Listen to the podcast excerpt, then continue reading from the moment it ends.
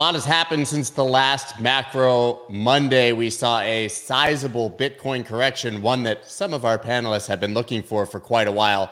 Also saw Evergrande declare Chapter 15 bankruptcy in New York, showing some structural weakness in the Chinese economy that we've also also been discussing quite a bit here. And in the meantime, with all of that, bond yields, especially long-term bond yields, have been absolutely ripping. Is this Bitcoin correction simply a bunch of traders trading, or is it actually a function of all these things that are happening in the macro? I have three amazing co hosts today Mike McGlone, Dave Weisberger, and James Lavish to discuss. Let's go. Let's go.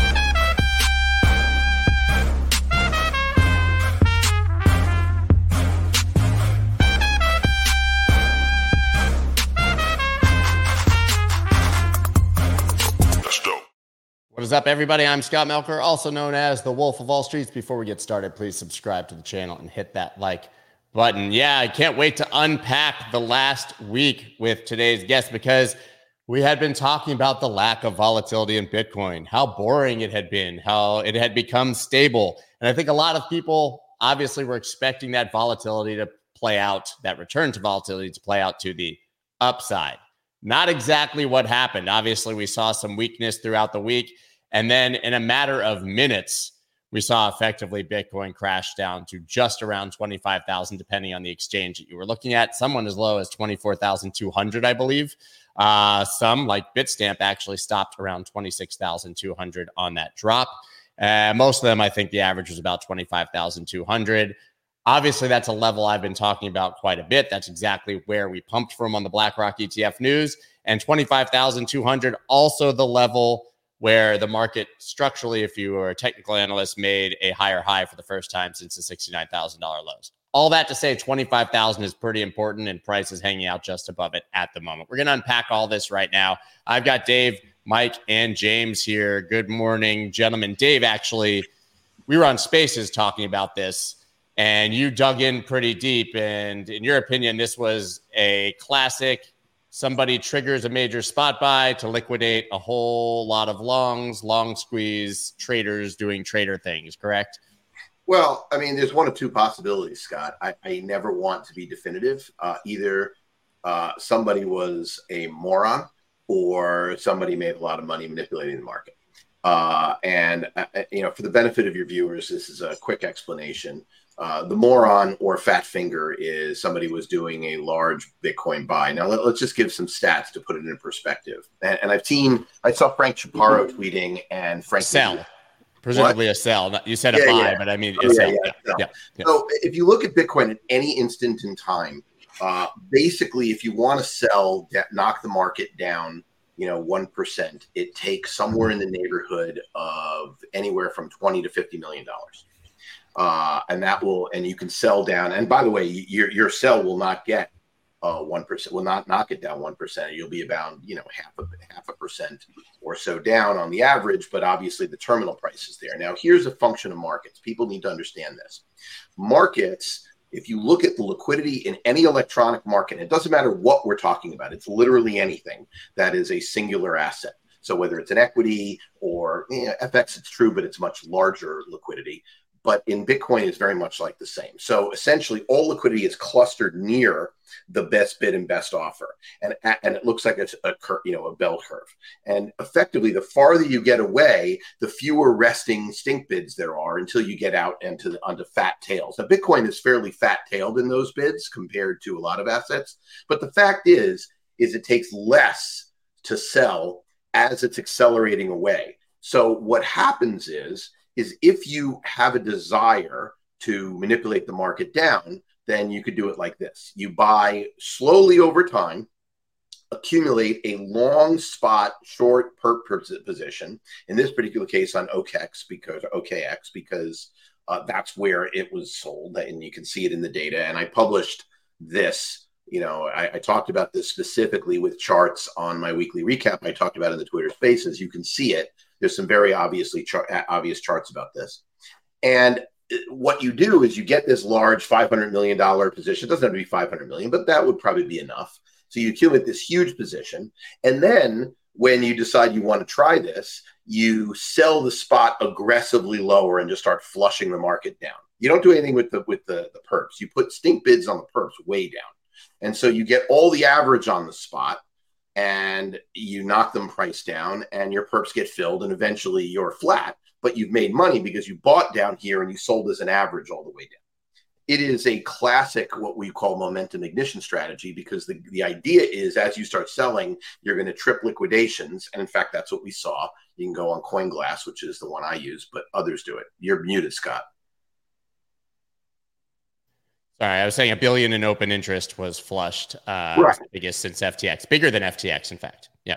So, so the fact of the matter is, is, is that that could very well have been intentional. It could have been unintentional. Someone just literally, instead of using a smart trading strategy, could have just decided to do a market sell, but unlikely. Uh, and then that triggered it all. Now, w- why why do I point to this? So, if we're talking about macro, and we always talk about, you know, Mike and James and I, we always talk about the long term. Okay. This was literally five minutes of price action. If you're trying to tell me that five minutes because there was, it's, it's like a forest fire, right? You know, forest fires, everyone likes talking about, oh, it's this reason or that reason. I don't want to get into the into the hoopla bullshit. The fact of the matter is, if you have a lot of dry grass and a lot of unmanaged forest, that is dry and you put a spark there, it goes kaboom. Now, we've been talking for six weeks, eight weeks about low Bitcoin volatility. So, what happens when there's low volatility? Well, James, you know what happens. Mike, you knows what happens. When the volatility is lower, people start creeping their heads up and taking more and more leverage. They say, okay, it's safe. And what happens? And, and even the ones who don't do a lot of leverage, they start putting their stops really tight. And so, you know, eventually, you know, longer that goes, that's why it's a coiled spring to the downside and the upside, by the way, because had someone done the opposite trade and decided to cover a big short to push the market up, they could have probably done that too. And who knows? You may see that at some point. The fact of the matter is that low volatility created more and more encouraged leverage, which allowed this to happen. So, do I think this is a macro event? Hell no. Do I think this is something that we see every once in a while? Yeah, of course we do. I mean, I- will never forget because I remember I was watching it. CoinRoutes had just started in 2017. And we were watching, if you remember, there was a, a pretty sizable flush over the summer from above 3000 or so down into the low 2000s. I mean, you know, sizable, like 30%, much bit, much bigger in percentage terms than this before all hell broke loose to the upside. No, I'm not saying all hell is going to break loose to the upside now, but I'm saying that to read too much into this is absolute. Well, I can say it because this is a good show. It's absolute bullshit, and I will call bullshit on anybody who says that in a world where the bond market hasn't done a whole lot, the stock market hasn't done a whole lot, that this is the macro flush we've been waiting for, this is a leading indicator or canary in the coal mine. It was five fucking minutes, Scott.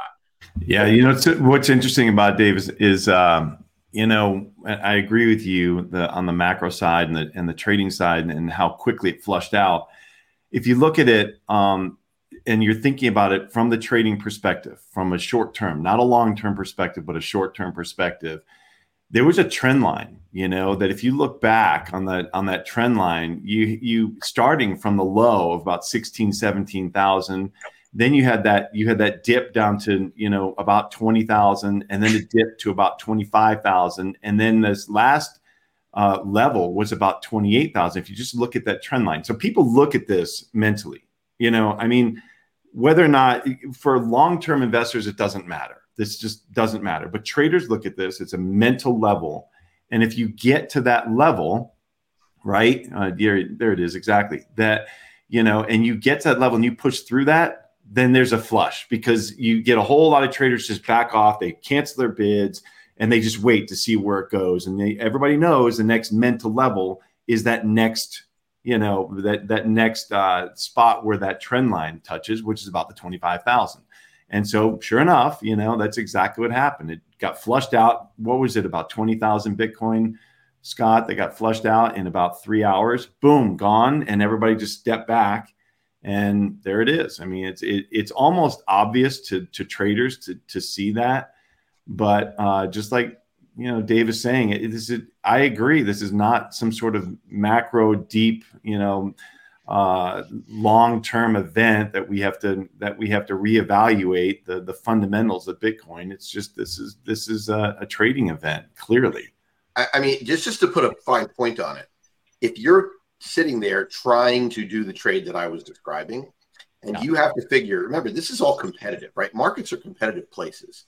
The person trying to do this, whoever was trying to put this trade on, it might have been multiple people, uh, are are looking at exactly what James just said and says, okay, I have this position and I could try to I could try this, right?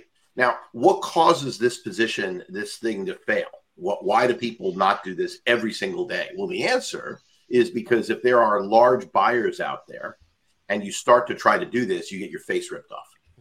Uh, they push it back up and you, know, you get your, your you really get squeezed because now all of a sudden you're short and you didn't move the price. So if you go to sell all this and you have the you know you're you sell your your spot and you're still short your perps and you try to sell it and as soon as you do someone comes back in and buys it back up into your face you get killed i mean literally killed like potentially carried out and you're done because we all know what happens to bitcoin on the upside so it's a, it's a it's not trivial so you're going to pick a time and you're going to be looking at the exact levels that james is saying because what you want is for people to step back and so, you know, all of this sets up sets it up for for doing it. What what people don't know is are there large buyers? You know, what news could come out? And the reason that it happens so fast is because if you do it in a five minute period, the odds of a news event happening are basically zero. Right. Yeah. Yeah, and now you've got the twenty. That last level is becomes resistance, so you can trade around that. Now you've got We're also below all the meaningful MAs. Yeah. yeah, we're also now below the 50, 100, and 200, I believe, on well, we're not uh, on the daily and below the 200 and above the 50 now on the weekly, if you look. I do find it interesting that if you take that level I was talking about, that 25,000 ish, I mean, it bounced to the penny. Literally, that's exactly. So if you want to know where the buyer was, Dave, yeah, uh, they were, and, and, to your point, just so people understand, they do this because it's a free way to make a ton of money, but it's not that easy and you can only do it this one time because now there's no open interest, right? And on the and on the flip side, it's basically a long squeeze. I mean, you guys talk we talk about short mm-hmm. squeezes all the time. There was all these longs compounded and they're flushed. But the question I, now I want to go to Mike because I, I I agree with these guys generally, but also if you are a technical analyst or you look at markets, these things happen. That doesn't mean we're going back up. Mm-mm right? So, so uh, I, I, want to point out one thing. We just spent 15 minutes pointing out markets go to the point the to the um, where they can create the most pain. That's bottom line. Getting into how you fix the transmission on the car is something I learned to deliberately ignore in the trading pits in the 80s. Um, and that's why I wish the best for traders. Most of them lose money. A lesson I learned from Jim Rogers. A lot of you know who he is. If you don't Google him, I met him probably almost probably 15 years ago, at least 10 years ago in Singapore at his home was the best positions he's ever had are the ones he he involved in, never looked at. Just don't even. I don't want to see the statement. Don't look at the trade. That's the way I see Bitcoin. You're not supposed to trade this, although it's the best trading vehicle in the world. Let those absolute complete professionals. And that's the thing I learned in the trading pits. Those guys who traded an- analog back then were a bunch of slobs, but they got in the pit, they'd rip your head. They're a bunch of sharks. Now it's just so automated and bots and everything. I just say, thank you. No, I, I say, don't mess with it. But you hit stops. The path of least resistance right now for Bitcoin is down. For the stock market, it's down. For bond prices, it's down. For the Fed to raise rates, it's still up. That's the bottom line. We're in August and we've had this massive bounce in all risk assets. So I look at this as this is the beginning of something that's really bad. And then I ask myself, why is it bad? Well, the bottom line, number one lesson in, in, in markets is liquidity. The M2 is running, money supply is still negative, most ever, 3%. The Fed is still tightening rates. China is playing out like Ayn Rand Atlas Shrugged. It's one person trying to manage economy that's way overdue for collapse. Most of the trading in the world, really for cryptos, comes from Asia. Um, and I look at this as Bitcoin's the best leading indicator. So I'll end with this. Let's let's look at just simple numbers. And the goal is not to get people upset, but I need to point out facts of where we are. Right before we had this massive pump in liquidity, M2 money supply, which went up 40% from the end of 2019 to the peak in 2022 Um, if you look at every risk asset, stock market's basically unchanged versus that. Gold's basically unchanged versus that. Commodities are basically unchanged versus that. And Bitcoin's up about 200% versus that money supply. So I look at this as it's very likely we're just going to head gravitate towards those means that we were trading at right before this big pump. In Bitcoin, that was below 10,000. I just pointed out facts. In the S&P 500, it was below 3,000. It's around 3,000. In crude oil, it's 57. So that to me is that's the current trajectory. Going back to those levels, and the bottom line is the Fed still tighten. So if you want to focus on macro, I'd say forget about trading. Let the people, those other, you know, all these things I really deliberately click off when I clip on cryptos when they talk about trading. Oh, the market's gonna go up because it went up be careful with those mantras. Those days are over. We've just had the biggest zero interest rate policy rally in li- our lifetimes, and it's all changed except for in one country. China's cutting rates. So I look at this as that asset that led the way. I published about this this morning that Bitcoin to me looks like the stock market did in 1930. It is heading lower on a 100 week moving average. The Fed's still hiking rates.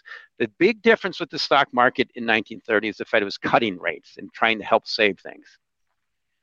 Yeah. I, I, I have to point out the funniest, the biggest important difference where Mike and I disagree is on all of his analysis on stocks. I tend to agree. There, there's this thing that we don't like to talk about as traders, but we call them fundamentals. And you, and fundamentals are exactly the opposite uh, for Bitcoin versus the stock market. That's just fact.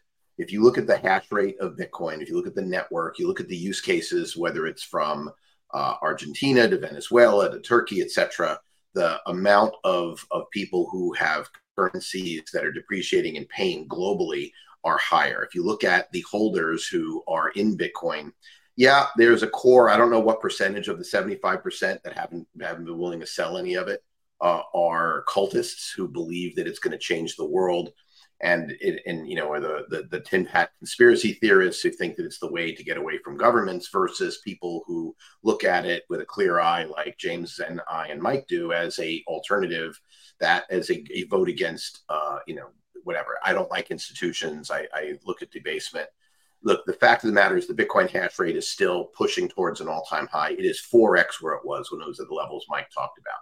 So if you want to value, and, and you had Mark Yusko on last week, who did a far better job than I will at going through the fundamentals of Bitcoin, or Mike Alfred will go through the fundamentals of Bitcoin very well. The fact is, is yeah, it's up 200% against the M2, where nothing else is, but its fundamentals are 4x where it was when it was at the levels that Mike talked about literally four times.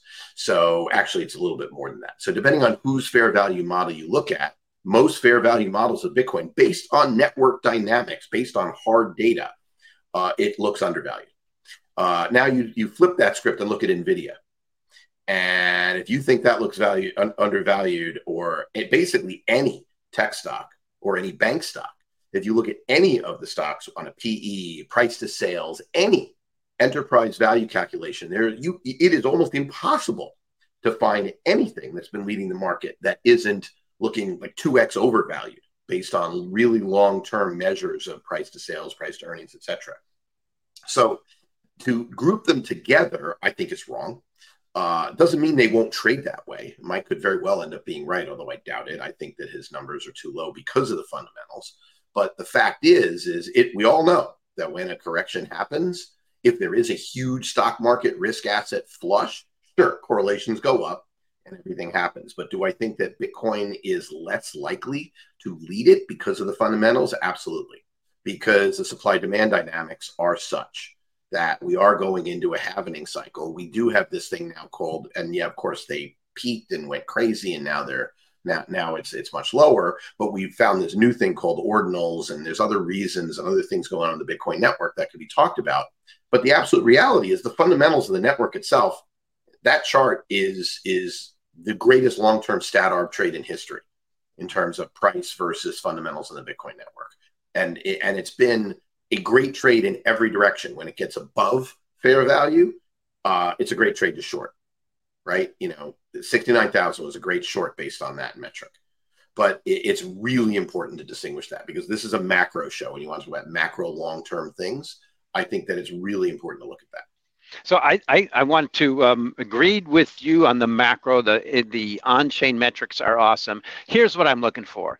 I want to see to, to turn bullish. I, here, here's a key thing I want to point out is 2018, I think it was 18, no, 19, when the New York Fed came down on Tether and Bitcoin and Tether wobbled. It was around 5,000. That's when I got bullish on Bitcoin, around 5,000. Again, it went to 69. Didn't pick that, get the top, but that was a pretty good signal. I'm looking for any kind of signal to flip this downtrend narrative, which is clearly intact. And fundamentals are great. That's why I think in the long term, buy, hold, and invest. But in the short term, it the best performing asset in history can easily go back to 10,000. It's still the best performing asset in history, particularly yeah. if, if, if, and that, of course, this key thing about all correlations go to one, but you, you can't, this stuff has never happened in our lifetimes. We have money supply running negative. Bitcoin, it's never happened in our lifetime, uh, life of Bitcoin. The 100 week moving average is trending lower. The high in this move was at the 100 week movement. If it's trending lower, the Fed is still tight and the stock market's potentially rolling over. So to me, it's the macro and Bitcoin's just that leading indicator. And what's Bitcoin usually do? It overshoots. Um, and it's also such a baby. I mean, it's just been around for so long. So I agree with the macro. That's why I started out. We're supposed to the buy and hold investors, but the mm-hmm. traders, mm-hmm. I think, are smart enough to know is you're supposed to be selling rallies. And by the way, um, because Fed's against you, um, and most all risk assets. And if we get it lucky enough that we don't have a normal recession, hey, I'll end with this. We had our our a mortgage analyst on this morning, Eric I, I, Edelborg, pointing out, you know, mortgages heading to eight percent, and pointing out the the uh, affordability index in U.S. housing is the lowest since the 1980s. We've never had an affordability index this low without a severe recession. That's global. I mean, it's worse in China. So I'm going to point out the macro, and here's I think about how important Bitcoin's in the macro is when I fill out my taxes, I have to point out if I buy, hold, or sold any type of cryptos. I've never seen that in asset. Yeah, I, I want to put make make two other points because I also want to hear James's point on this. I mean, I think first, it's really critical to understand that you know it, it, this is why I always yell about people who are investors using leverage, uh, because you, you know, everything Mike says is true, except there's a couple of of interesting facts. I, and once again, fundamentals on on real estate because of the mortgage market and what he was saying are, are they they look abysmal. But fundamentals are really interesting. Bitcoin is still fundamentally an asset that was born out of the last global financial crisis. And I my genuine belief is that the economy looks unbelievably vulnerable and the Fed is is waiting for that to to take the other side of it. And Bitcoin will react very twitchily. I think that that stocks tend to be dropping as the Fed is cutting over time. I don't think Bitcoin does that. I think it's the opposite. And so I think that that it's the, the D-link is likely in both directions, but but we'll, we'll leave that alone. But I, what I wanted to talk about was what what are the white swans and black swans? There are literally three potential news events, or really one news event negative that's massive, and one news event positive that's massive that everybody is waiting for that affects Bitcoin only and doesn't really affect uh, the stock market, the real estate market, etc. The black swan is what happens with Binance, and is there a impact on Tether and the and market liquidity? Now, why that's so important? Obviously, you know, there are, you know, one, you know, our friend Mike, you know, uh, uh, talks about, he thinks that the big seller of Bitcoin has been CZ. I, am not saying I know nothing about this. I'm not saying he's wrong. I'm not saying he's right either. Uh, I know there are a lot of people worried about the DOJ coming down on Binance and hurting market liquidity. I'm actually not worried about Binance. I think that OKEX, or, you know, OKX and lots of other markets are out there to you know, replace Binance in a, you know, if Binance actually did, did get crushed. Yeah, sure, the market would get nailed if it did. But the real issue is Tether, because during the Operation Choke Point that we've seen over the last six months, we've seen something very interesting in the market change. The US dollar based coin, you know, pairs, the ones that trade on Coinbase and Bitstamp, etc., uh, used to be more liquid than the tether based pairs, which the rest of the world use. It is now not. Now there's more liquidity in the tether based pairs, right? People have been the reason tether is by making far. By it's, it's not not even close. No, it's not close. And it's you know you can buy a million dollars of of, of worth of Bitcoin in dollars and and and we have charts on this and and you can you can look at it you know over the last uh, well I, I, have to go re- reboot it so i can't give you the exact numbers but you know somewhere in the neighborhood it has vacillated between five and 14 basis points to buy just a quick million dollars worth of Bitcoin at any one point in time. Tether is between three and four. And that and, and that matters. So the, the liquidity in the tether pairs is huge. And that's why, by the way, Tether's making so much money. People demand Tether so that they can trade in and out of crypto, use it as margin on various places, do all that. If Tether got killed, now I don't believe they will, but if they did and they got killed immediately overnight, that would cause a massive flush in the crypto market. Probably the clearing low that would do it. Uh, and that's the black swan that people are worried about. On the white swan side, there is enormous latent demand from people who cannot buy Bitcoin. And it when the SEC finally is pushed to realize that they've been punishing investors uh, in order by picking, you know, by basically saying, you know, they don't want it to go up, uh, and they approve a Bitcoin spot ETF. And, and I honestly think they will do so because they've approved the futures ETF and they're essentially hurting investors by doing it, basically forcing people into inferior products, which is quite literally the opposite of their mission. You know, whatever it takes to make the SEC decide to do this, and, and I think they will for a variety of reasons, most notably that if they approve this one, they actually gain some oversight over the spot market, which is the only way they could get it uh, I believe that that that white swan event, which is not nearly as click a switch and it goes to 200,000. I'm not saying that. I think it's much more gradual. But that change in the supply demand dynamic is massive. And Mike said it, it, very well. Bitcoin is a baby. It is a very new asset. It is very small. And eh, people need to understand the supply demand dynamic there is huge and it, it's really an interesting question of that. But though, but I think the market is caught between those two those two swan narratives. That's a good. That's a good, really good point. And uh, you know, and like you both said, the, Bitcoin baby being it's so volatile. Uh, yeah, it hasn't been as much in the last number of weeks, but come on, that's a that's a, a small percentage of a lifetime. This thing has been incredibly volatile. So, um, and like you said, uh, Dave, it, it, it overshoots. It overshoots on the upside, overshoots on the downside. And so if you want clues and and to to get an idea of what Bitcoin is doing uh, in in response to the macro uh, landscape, I mean, take a look at gold and see what gold is doing. If you want, if, if you are trying to figure out whether Bitcoin has become a store of value or not, look, gold has been around for thousands of years, and this is a, the, the the longest running store of uh, value asset that we have in the world, basically. So, if you want to get some clues on what Bitcoin is doing, just take a peek at that, and uh, and we're going to see a little bit of divergence here, I think, in the short term, while these things play out, just like Dave is talking about, and uh, and the greater macro picture plays out. We've got a you know we've got Powell. He's going to go to uh, Jackson Hole this week and and uh, you know talk up or down the market uh, according to what his uh, you know what what the general outlook is from the Fed, and that's going to be an important kind of uh, you know marker for for the, the the macro landscape. Are we high enough? Are, are we going to stay this high, or are we going higher? You know, it, it, it's uh, on the rate side and that's going to be kind of an indication. And if he's going to raise rates higher, just hold on. You know, I yeah. mean, it, this is a there's there's a there there are many signposts to come. So let me give so, you the preview of uh, Jackson Hole. Uh, we're going to be data dependent. Uh, inflation is still too high. We see no reason not to tighten further, but we can't tell you how much and there's going to be no indication that they're going to pivot. I mean, right? Like, there. Well, I don't think there's going to be any indication that they'll pivot. But he right. could say that we are. It looks like we are above the, the neutral rate, yeah. just because you know cracks start to surface in the in the debt markets. He doesn't want to disrupt it. He just you know he may say that we're we're we're kind of there. We're going to hold it at this you know r star level that above the neutral rate, and we'll just let's see where we're at. You know.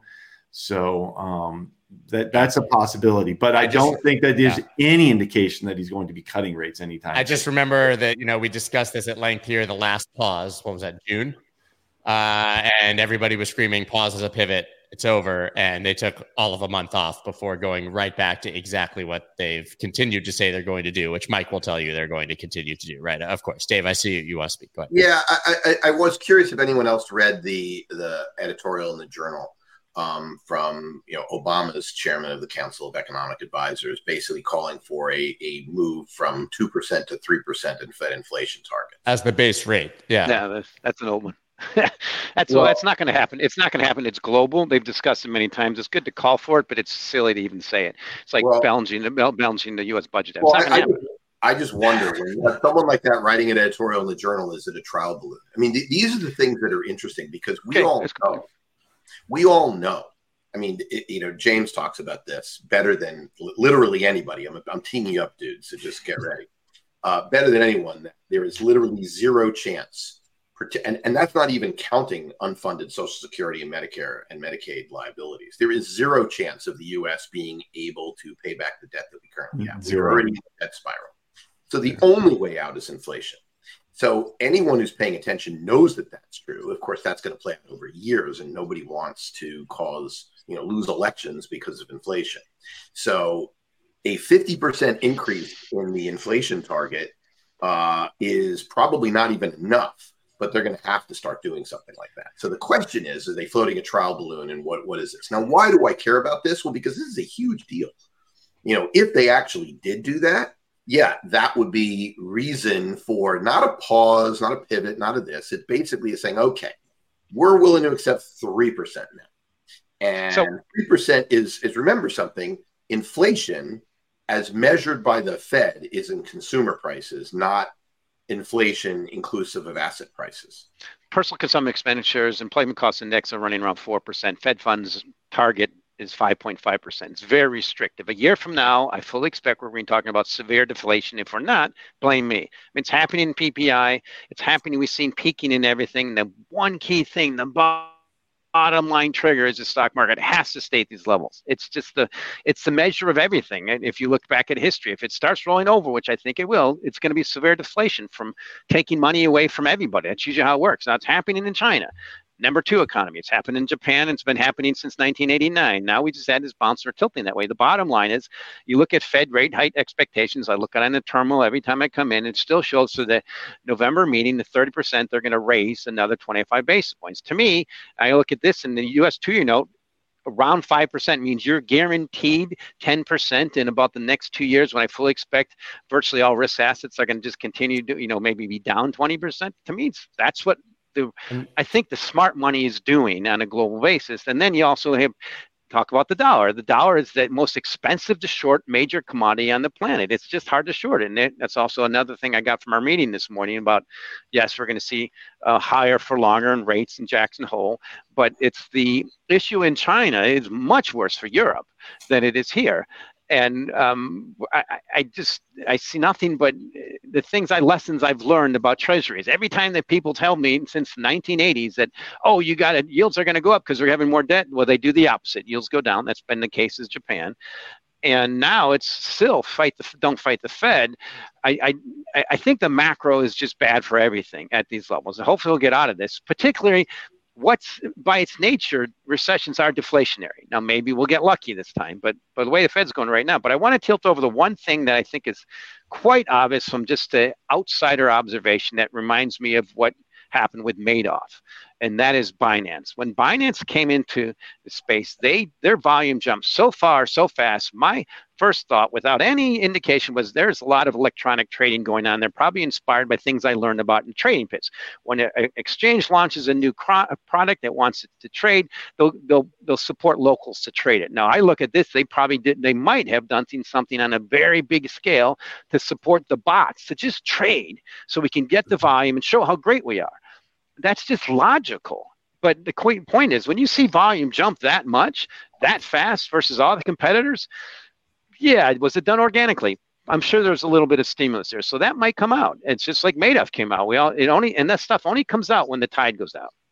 I want to mention really quick, Mike, the secondary, the second order effect of what you're talking about of smart money moving to bonds that a lot of people here might not think about. That's important as retail is not only do you lock in that 10%, but if you're right, you also then have cash to buy these massive dips. That's the whole idea. So I say two years from now, if people say to me, "Man, McGlone, you're an idiot. The stock market went up 20 percent, and you only made 10 percent," you only and I'll say you gain. Yeah, yeah, you only miss the gain. But if two years from now you're one of the few that are solvent and, and can pick up these risk assets at very cheap levels, that's where fortunes are made and lost in history. Just go back and um, to me, I keep, I'm as you pointed earlier, I'm comparing this move in Bitcoin similar to the stock market in 1930. It's all there. I point out why.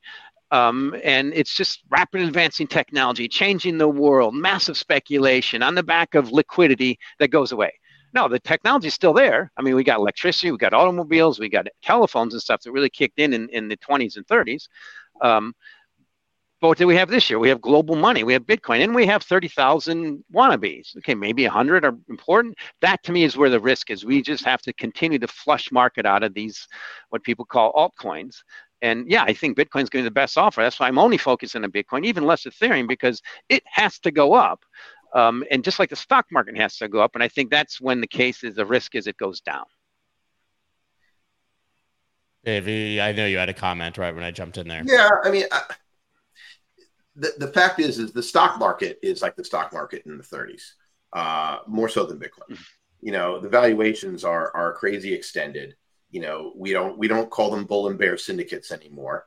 Uh, now we have you know index funds and we have hedge funds in very crowded trades on the same you know chasing the same thing. I mean, look, I, I was I, I helped build the first uh, futures trading, arbitrage trading in Japan in the late 80s and had a front row seat for what happened in the 90s. And all through the late 80s, as Japan was making new new highs, and even when it was starting to come down, it was like, well, you know, we can justify a PE three times the rest of the world because we have corporate, we have what was called keiretsu, which is the cross ownership. And so we didn't have as much supply on the stock market. And they literally thought that. And what ended up happening, obviously, was a lost more than decade as it crashed and still hasn't recovered back to its all-time highs, by the way. Uh, you know, 30 years later. So, look, and, Mike talks about turning Japanese. It is entirely possible that the stock market, which is priced for perfection and continued perfection, uh, will, if there is a macro event, as as he says, uh, will roll over. I, will conf- I'll, I'll say this: there is also a very real chance, if Mike is right about China, and Chinese and China has to retrench and they get a, a flush out there. What does that mean to the stock market?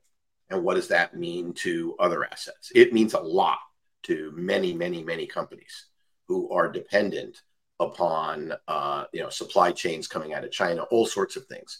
It, it, it, there are there are lots of reasons to believe that that the impact there will be in the larger market, not in in the smaller markets. I just don't buy the Bitcoin as canary in a coal mine. I'm not saying it won't move with those because obviously it could, but the truth is is there's a lot of reason for the the G20, including China, to kick the can down the road and do everything they can to do that uh, you know, a large part of it is the debt spiral, but it's not just that.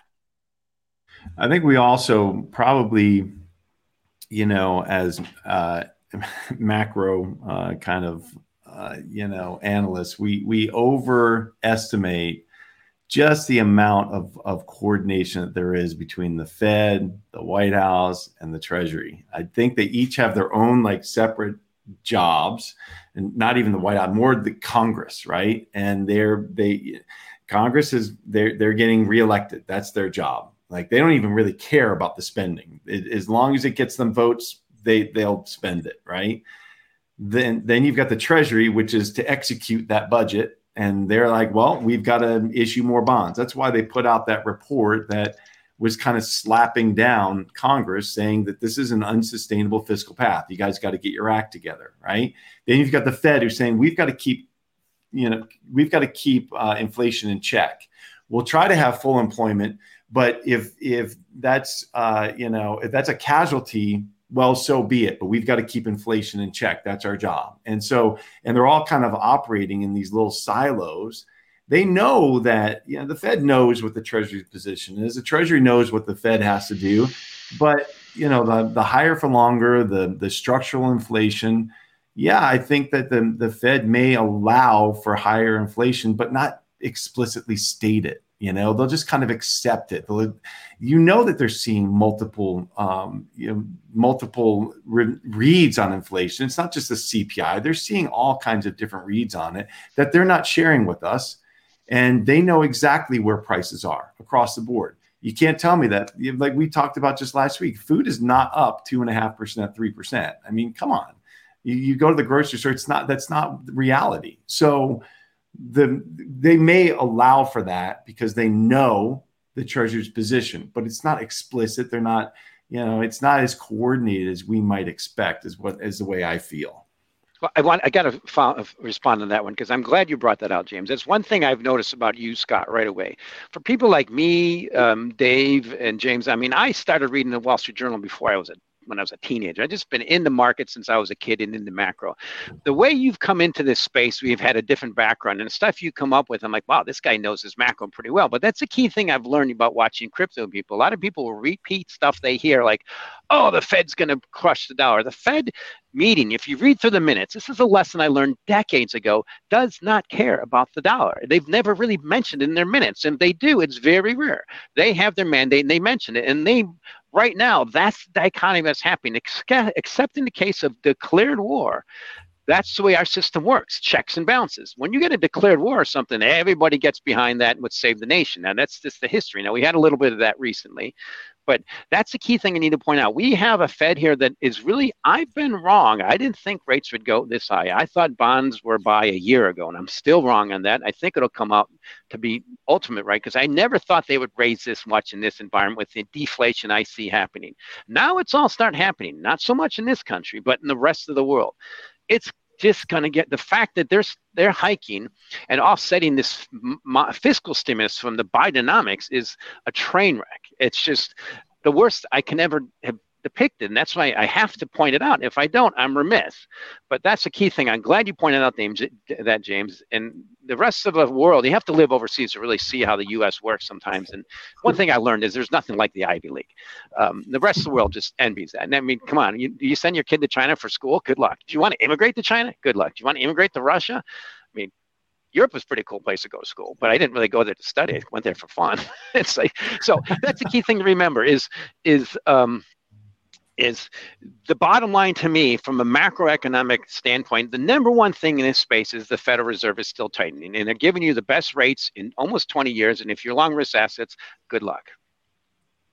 I mean it's hard to argue with that although i will push back on the ivy league. I think the ivy league used to be very different than what it is today. I mean any you know honestly if i were you know well it didn't matter i mean my, my kids weren't getting into Harvard. They got into, Well, we won't go into it. But the truth is, is, if you hiring Bill de Blasio as a lecturer, uh, I have many, many questions about uh, what's going on in the universities. And I think our higher education system is broken, but that's an entire Twitter spaces or other huge argument. Uh, I don't want to get into that now. But what, what, what, what is interesting about is people learn lessons about what the US economy is.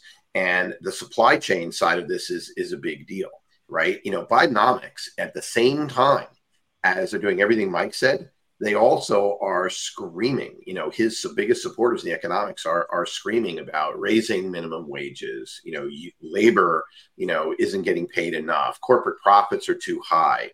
You know, I'm not saying they're going to win or be able to have the power. They don't have the, the control of the House to be able to do it. But if they did, uh, Trainwreck doesn't even, I mean, I don't know. I don't think trains have the ability. I think we're talking about a much bigger wreck, you know, so, as some sort of, you know, disaster movie you're talking about. You, we cannot afford to have supply side uh, and demand side inflation to both go ballistic at the same time. Listen, I asked this last week, and I, I, don't even need a number per se. So I said at the end of the stream, "Hey, what's your like oh shit bid?" Right? Mike, obviously you were sort of the double bottom, and then you said that was your optimistic case on spaces, which I giggled at. Um, and then Dave, you sort of said this 24 to 25 area. James, I think you said 19.5. Okay. So we got to that 25 level a lot faster than I expected. Didn't think we'd be talking about it this week. Yeah, yeah, yeah. But yeah, go ahead, go ahead, go ahead. Now, the, the next, na- yeah. I'm gonna let you go, and then the next natural question, then, and Mike, I think I'll know what your answer is, and I think I probably agree. Was 31 ish the top for the year? I mean, is that is that the high till we see a halving and and something after that? So to I have a lot you, of guests who think we're going to 40 or 50 still, right? So, yeah. I, and I don't really have a strong opinion, to be honest. To give you a little bit of context, uh, I was buying over the past number of days when this all happened. Yeah. yeah. And it just, you know, I have levels and, and for our, for our fund, I can't talk too much about it, but we have a treasury, you know, we have cash. We're sitting on a lot of cash. And so you can, you can pick levels on the way down. The stink bids, you know, in 19.5 and then all the way down to 9,000. Yeah, they're out there, you know, just in case. And that that would be oh, that would be a gift. That would be an absolute gift because of what Mike and Dave and, and you were saying before, which is this this long term as this is a long long term uh, investment, and to get these short term massive price moves, you have to be able you have to be ready to take advantage of it. And that's not a trade that's just, you know, taking advantage and opportunistically picking spots because who can pick the bottom of Bitcoin? Seriously. If you, Don't if try. you can, you're, you're, what's that, Mike? Don't try. Don't try. I mean, like that's just idiotic. So, like, like Dave said earlier, don't be too definitive. I, I, I agree with that. Don't get cute, is what we say in the business. Don't get cute, right? So, I mean, I, I it, the fact of the matter is, I told you the two swans, black and white swan. If neither happen, uh, yeah, 31,000 is the high.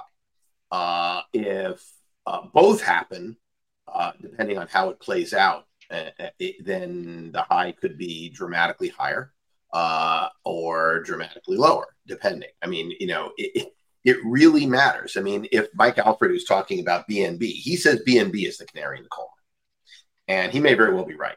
So let's say that it is true that uh, that Binance has been liquidating Bitcoin uh, in order to support BNB. Are they liquidating their Bitcoin or their customers' Bitcoin? If they're liquidating their customers' Bitcoin, then it's a total train wreck, and Binance is a disaster. Binance is a disaster. We're going to get a flush out that's going to make FTX look like a garden party, right? And so if Binance is Binance is a disaster. Can we just? I would just say to me that's just another um, tree in the forest, or someone oh, the tide's going out, and someone you see who's not wearing. If they're if well, if they're fraudulently so, I mean that's by the way, Dave, you said that as a if, but there's no indication that's happening. I just want to be that's clear. right. No, I want to be, they would be selling their own Bitcoin. I don't want people to go watch that clip and be like, no, no, I agree with probably you. selling their saying, own reserve if that was even the case. I am not saying that he's right. Um, saying that that if he were right, then you know, then you would have it would be a disaster. There, to my knowledge, there's no indication that they have sold customer assets ever. Uh, there's no proof one way or another. And you know, the fact of the matter is, the only thing there's been proof about is that there has been wash trading on Binance. So we know that when they went to zero fees, we know that's true, and the data is incredibly dis- is incredibly dispositive on that topic. But wash trading is just pumped volume. That doesn't mean anything from a valuation point of view. It's just buyers matching sellers in order to make people think. And in Bitcoin, nobody cares. It's really the liquidity that's out in the book that it, that matters, and that's not fraudulent. So no, I'm not talking. I'm not saying there is fraud. What I'm saying is asking to formulate a thesis when there are unknowns of that magnitude uh, out there. And and it, by the way, the magnitude on the upside is larger. I mean, there is just no supply if you know for you know if bitcoin were to become available as a diversifying asset to 30 trillion dollars worth of funds many of which have overnight been, just overnight. overnight. That that is a that, that is a huge white swan. And and so it look i listened to mark last week and i kind of feel the same way. Now this could very well be the, the you know i used last week the Homestake Mining you know uh, analogy but it could very well be that now, will it happen immediately? Of course not. If we get, if let's say there's a massive economic black swan and the stock market decides to go on a 25, 30% correction, flush out the wealth effect, you know, will that mean the Fed is done immediately? No, but it will ultimately lean to that. Will, you know, it took gold three months to delink during the GFC from the downtrend. And you know, will it be faster next time? Yeah, probably because traders try to jump on top of it, but it's still not going to be immediate. And Mike is right about that, 100%. So you got essentially three stories that are all tracking, and you want to make an you want to make a, a, a, definitive prediction. Good luck. Uh, that's why I don't use leverage. That's why I'm not doing it. I'm just saying, you know, short term squiggles, yeah, for sure. People can trade, and our company helps people trade cheaper. Great, that's that's wonderful. But without knowing, if you give me the answer, tell me is Binance, you know, going to resolve itself in a fine and keep moving and you know the, the dust will clear. Is tether safe from the doj is the economy safe to not go into the beginning of the next great depression? And is the bitcoin etf going to be approved and how is it going to work out? Give me the answer to all those three and then i'll make a prediction. But until i know the answer to those three i'm not I, I you just have to it's it's a bunch of conditional issues. But i think but i think go ahead mike please I just to piggyback, I, I I look at Bitcoin right now as the world's number one leading indicator and it's broken back down. Now stock markets are going down, broken down too. Everything went up together, everything went down together, or you know, it's kind of rotating. It's just everything's so, so coordinated right now. I just want to see it change that leading indicator status. Just give, give me a, a period where I can st- show that, oh, okay, well, Bitcoin showing divergent strength versus the weak stock market. So here's my trader instinct. I come in this morning, look at markets last night this morning. I see the equity markets up. I think that's great. By the end of the day, stock market's probably going to be down because I look again, yields are up rates are up. And I look at that as like, okay, that's a negative, just just bad. That's just called money leaving the system. Yet even what James said, he's high weighted in cash, and I look at this as the smart. That's just too much, too compelling of a of a gravity pull towards safe the free money at from 5% to 2 you know to take away from everything that's not going to give you that free money. That means everything and bitcoin's one of the riskiest. So that to me is part of the overwhelming force. So here's here's a good thing to look at for right, right now 15 to 30, pretty good lock in range for Bitcoin. Starts creeping above 30, staying above 30, showing divergent strength versus a, a weak stock market. Who knows what's going to happen? Oh, there's a good sign. Okay, where does it go next? Maybe 100 grand. Starts continuing to do what it's doing now, just going down, and everything else is following it. That to me is the trajectory at the moment. Give me a good reason to change that. And I, I look at it as two year notes at 5%. Right now, 498. Might oh, that's a good reason for more weakness in the world's best performing asset over the last 10 years of zip, zero interest rate policy. I mean, I, I, and I listen to you, Mike. I think that that I agree with the other Mike. You know, uh, you know, Alfred. That the trade, if you have a long term view, is short the U.S. stock market and long Bitcoin. And yes, there's go and and just be and but not on a leverage basis. I'll waited out uh, what you say? I was gonna say, can't you just do one first and then do the other well, one and skip the hedging part of it? I, I agree well, with you. Well, that's been the right, but it's, it's how you it's volatility weighted, how you weighted. But it has been the right trade. I agree with that. Scott. Don't get cute. That's okay. right. I mean, to me, that that trade makes a lot of sense. And yeah, you know, it's not like the reason you do it as a hedge is in terms of first of all, if you don't time it, if you don't if you, if you don't do it as a as a straight hedge, then you're taking a bet one way or the other. And the problem with shorting the U.S. stock market is, not so much that you get your face ripped off when it rallies crazily, because I, the, the crazy rallies I think we've already seen. Yeah, uh, it's people generally do it through options. So when they do it through options, yeah, they the options expire and then the market drops. You know, eh, you know, eh, which is the time value of volatility and it's etc. So I'm not talking about a trade, but I'm just saying, you know, I listen to you and and I, I tend to agree uh, that the fundamentals will ultimately matter. I mean, I know, you know, if, if you ever had Cliff Asness on, you know, listen to him talk about the, the, the valuation, you know, side of the story. And look, eventually, in the very long term, the market is a weighing mechanism, a discounting mechanism.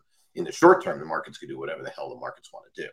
And we, we understand that. And yeah, uh, you know what I always look. People always ask me, well, when do you think the stock market's rolling over? It's like when the stock markets are rolling over, when the bond market and the stock market are both moving simultaneously.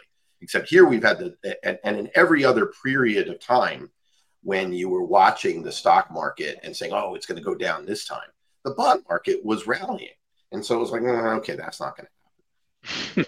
we're we're basically getting fuel for a very serious, very serious stock market correction because the bond market is is been correcting already, right? You know, is remember yields and prices move inverse, and right? So, exactly.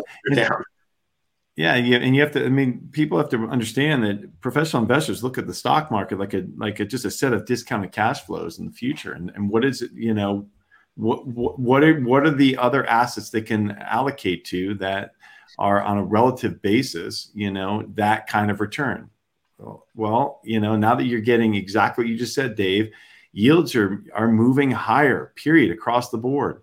Well, that just means that that that that is going to create a, a draw out of the stock market, out of risk assets into something that's less risky with better yield. It's just, I mean, it's it, it's just common sense, right? And that so we you can get tangled up in a lot of different theories and a lot of different you know uh, uh, analyses, but that's just reality. Just simplify it, keep it simple, and that's just what it is.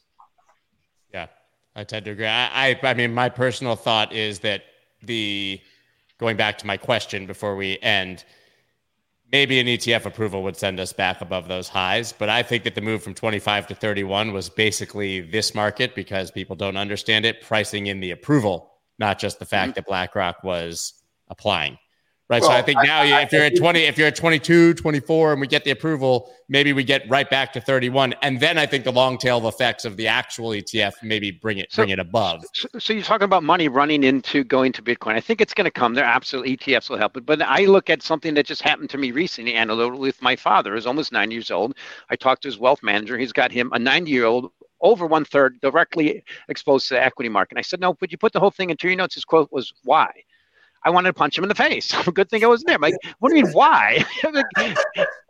but then it made me realize what's happened in the space. There's so many people who, uh, on that side of the business, can make no money at zero interest rates. They come up yeah, all with different ways to do it now, with different strategies and everything. But there's a certain time in your life like i remember it in, yes 2000 i was early and yes 2007 i was early but there's i've never seen this where there's alternatives standing in your face and your average person doesn't realize it yet and yeah, they will when it when it when the hit stops. A 90 year old should definitely be in bonds uh, yeah, my, my, my, my mom is 80 years old 80 years old and i just moved her I, you know recently into 100% short-term treasuries basically. Thank you, you I mean? guaranteed. like, 5% like what are you thinking? Of course. Of course. yeah. No brain. For people like us, it's like the quote when he said why, I'm like, I'll never forget that. And I hope I'll put it in my book someday. Because I don't want you to lose all of my 90 year old father's money, you jackass. Right? I mean, it's pretty. I mean, move it even even if the treasury yields weren't there, you might want to move into cash in that situation if you think I mean, that, that, that's you, you know you, you don't have that much time left. there was no alternative. Now there is. Yeah. I mean, eh, look, at the end of the day, the biggest thing people need to remember is, you know, the size of relative markets.